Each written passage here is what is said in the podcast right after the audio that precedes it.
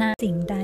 ก็ไม่ยิ่งใหญ่เท่าชนะใจตนเอง ชนะใจตนเองที่กำลังจะขุนมัว ชนะใจตนเองที่กำลังจะหงุดหงิด ชนะใจตนเองที่กำลังจะคิดในเชิงไม่สร้างสรรค์ ชนะใจตนเองที่กำลังจะพูดในทางลบในทางร้าย เมื่อไหร่ที่เราชนะใจตนเองได้ เมื่อนั้นเราจะเอาชนะโชคชะตาชีวิตของเราได้ หลายครั้งเราพยายามเอาชนะคนอื่น เถียงเพื่อที่จะเอาชนะคนอื่นแท้ที่จริงแล้วเรากำำลังแพ้ใจของตนเอง เราชนะคนอื่นไปแล้วได้ประโยชน์อะไร ในเมื่อใจเรานั้นเกิดความขุ่นมัวเศร้าหมองหงุดหงิดเกิดความโกรธความเครียดแค้นภายในจิตใจของตนเอง นั่นจึงเป็นการแพ้ตัวเองอย่างที่สุด เพราะกำลังทำร้ายตัวเองด้วยอารมณ์และความรู้สึกในเชิงลบ